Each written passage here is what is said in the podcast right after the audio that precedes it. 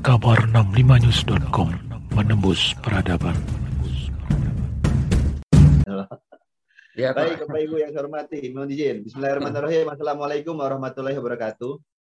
Selamat siang, Bapak Ibu semuanya. Salam sejahtera, shalom, om swastiastu, nama budaya, salam kebajikan.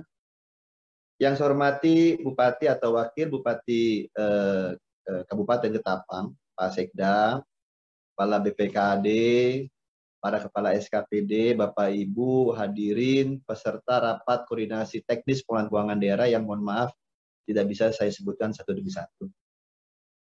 Tentunya tidak bosan ya selalu kita panjatkan puji syukur karena di tengah pandemi COVID ini mudah-mudahan kita semua masih diberikan kesehatan untuk bisa melaksanakan tugas sehari-hari eh, guna membangun dan berkontribusi dengan baik bagi pemerintah Kabupaten Ketapang.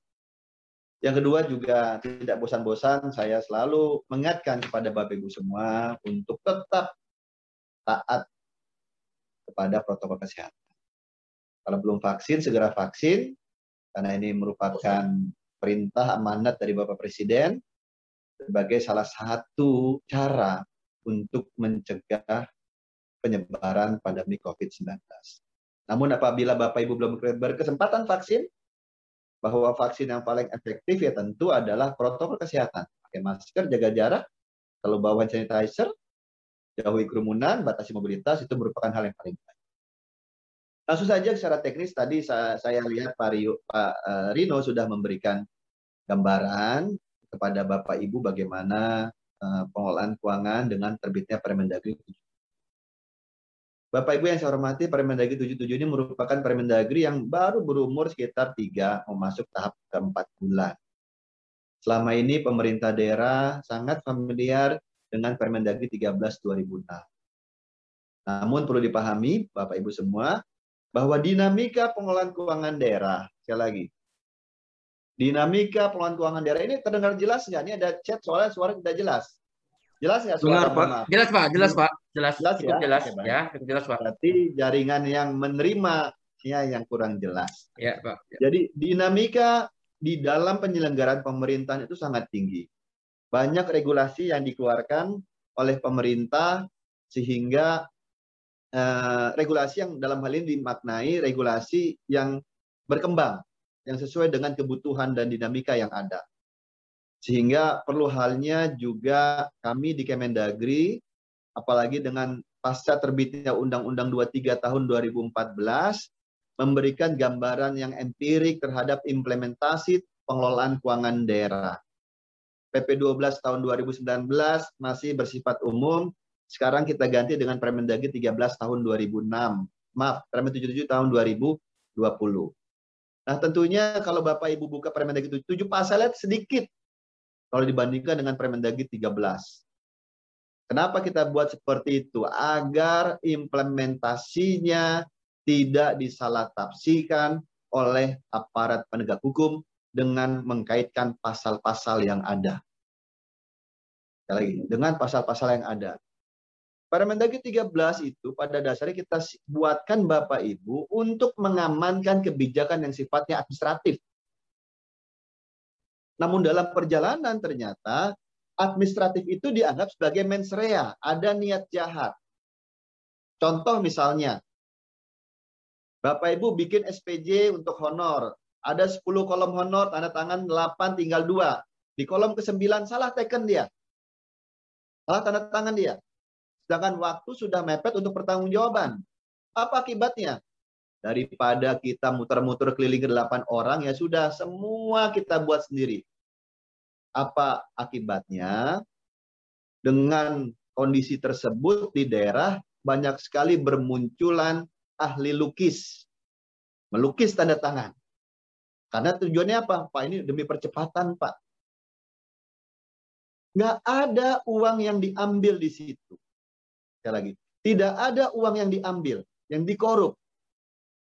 Tapi karena dalam rangka percepatan, nggak diedarkan kembali. Tapi bagi penegak hukum, mohon maaf, itu pasal 263 KUHP, pemalsuan dokumen. Itu contoh sederhana. administratif. Yang kedua, PA pengguna anggaran punya wewenang tanda tangan SPM. Begitu PA nunjuk KPA, SPM geser ke KPA. Di Jakarta, Kepala Dinas Perhubungan, Pak Udar Pristono, dia punya proyek Transjakarta. Dalam hal pelaksanaan ditunjuk KPA. Tapi Pak Udar masih tanda tangan SPM. Sama jaksa, gara-gara PA tanda tangan SPM, itu dianggap mensreal. Jadi administratif itu ternyata dikaitkan dengan pasal-pasal yang ada di Permen 13. Maka di Permen 77 pasal terkait administratifnya berkurang. Dia geser ke lampiran. Lalu bagaimana kita nyikapi? Maka secara paralel sebelumnya kita sudah siapkan SIPD sebagai gambaran konkret, sekali gambaran apa gambaran konkret dalam hal administratif. Jadi SIPD itu mengangkat administratif. Pada saat Bapak Ibu nunjuk PA ke KPA, nggak mungkin KPA bisa tanda SPM. Itu ada di SIPD. Nah, mudah-mudahan di Ketapang aktif karena tujuan SIPD adalah mengamankan secara administratif. Kalaupun Bapak Ibu di Ketapang dipakai di luar SIPD, ya mudah-mudahan sistem aplikasinya mengamankan seperti itu. Jangan kasih ruang. Karena SIPD ini seperti kanal dalam air. Sudah autopilot ya muncul apa yang harus dilakukan. Termasuk arah kebijakan kita ke depan, pertanggungjawaban digital ada di SIPD. Saya sudah minta kepada Direktur Perencanaan Anggaran, siapkan regulasinya, SIPD, pertanggungjawaban digital. Artinya kalaupun ternyata harus kayak tadi honor direvisi, kita tuangkan nanti menu edit terhadap pertanggungjawaban. Tetap nanti ada datanya. Dan tidak dipersalahkan. Kira-kira gambaran seperti itu. Namun lagi-lagi, karena mohon maaf, mungkin Bapak Ibu sudah pakai aplikasi lain, lebih familiar, sama. Seperti halnya, biasa pakai Samsung, tiba-tiba ganti iPhone misalnya. Nah, pasti perlu penyesuaian. Nah, memang tahap pertama ini Bapak Ibu, kami hanya mengenalkan dulu kepada Pemda itu SPD. TPP semester pertama itu. Tapi TPP kedua, semester kedua, Bapak Ibu harus sudah aktif ber-SIP. Kami tidak melarang Bapak Ibu pakai aplikasi lain, tapi tolong rekam di SIPD. Karena SIPD mandat kewajiban. Nah itu tadi, transisi 77 tadi tujuannya adalah untuk mengamankan kita semua. Dan di dalam Permendagri 77, Bapak Ibu, lagi-lagi, banyak sekali yang berubah. Dari kacamata aktor berubah. Dulu kita pahami di daerah, saya nggak tahu di Ketapang. Pada saat saya nunjuk KPA, KPA-nya bisa asisten. Nggak lagi kepala bagian. Tapi di Permen 77 menegaskan, pada saat Sekda selaku PA nunjuk KPA, KPA-nya harus kepala bagian. Karena kepala bagian adalah unit SKP. Nah itu contoh sederhana, menyangkut bagaimana aktornya. Walaupun KPA bukan merupakan hal yang wajib. Dan tolong Pak Rino dari forum ini jelaskan bagaimana posisi aktor yang kita dorong. Sekali lagi yang kita dorong di dalam pengelolaan keuangan. Yang berikutnya juga kami memberikan gambaran menyangkut struktur tadi. Tidak ada lagi belanja langsung, belanja tidak langsung, tidak ada. Di dalam Permen 77 sesuai dengan PP 12 sudah sangat jelas bahwa bicara belanja dia pasti ada empat. Belanja operasi, belanja modal, belanja tidak terduga, belanja transfer. Nggak ada lagi langsung tidak langsung. Hibah bansos yang selama ini ada di BPKAD geser ke SKPD sesuai dengan TUSI. Kas Bangpol, bantuan keuangan ada di sana hibahnya untuk parpol. Nah, ini gambaran. Kita harus tahu sekarang bagaimana implementasinya. Nah, kalau sebenarnya Bapak Ibu ikut SIPD, itu sudah bisnis proses kita siapkan di masa transisi ini. Kira-kira gambaran seperti itu. Jadi strukturnya berubah. Termasuk bagaimana pemahaman alur siklus nyusun APBD mulai dari RKPD secara singkat kita tuangkan, tapi core kita lebih kepada APBD sampai dengan LPJ.